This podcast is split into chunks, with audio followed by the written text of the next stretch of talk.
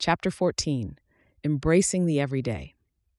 After going on adventures like exploring the Amazon and wandering around cities, Chris and his friends came back to a place that felt familiar and safe their neighborhood park. They were shocked when their most recent adventure took them back in time to the time of the dinosaurs. Now they were back in their surroundings, where the sound of children laughing and birds singing filled the air.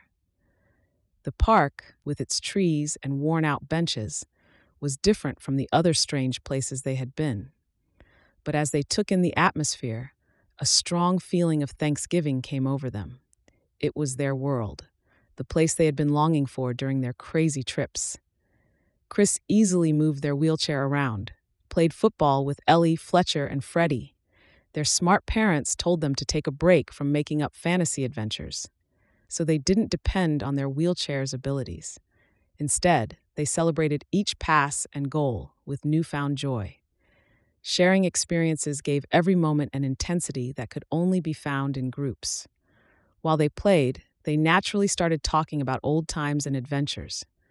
They told each other stories about times and places they had been, and each story was full of interesting facts and stories. As they thought about these memories, they slowly began to enjoy the good things about the present playing games, being in the park, and feeling like they belonged. As they thought about their journey, they realized how deeply it had changed them. They had seen amazing things as they went through time and space.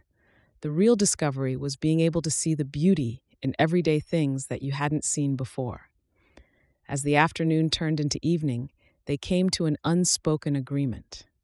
They would always remember their adventures and the important lessons they learned from them, but they also promised to live in the present, find joy in everyday things, and keep the friendship strong, which had grown stronger with each new experience.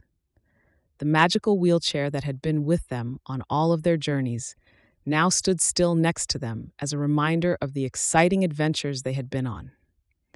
At this point, it was just a normal part of their lives. There were no more adventures or time travel. It was just a way for Chris to share normal moments with his friends. The sounds of their laughter and talking mixed with the sounds of the park as the sun went down. Instead of talking about trips or expensive adventures, they talked about simple pleasures that they could enjoy right away, like the next football game, a planned picnic, or a project they were all working on together. As the night went on, more and more stars started to appear, reminding them of how big the universe really was.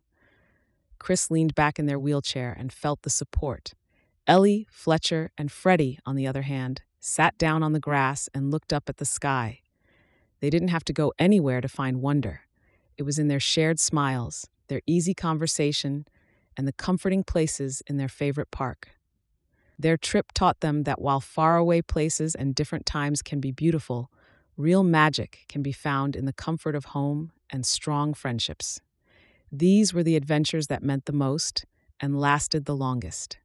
They were the simple moments that held life's deepest joys.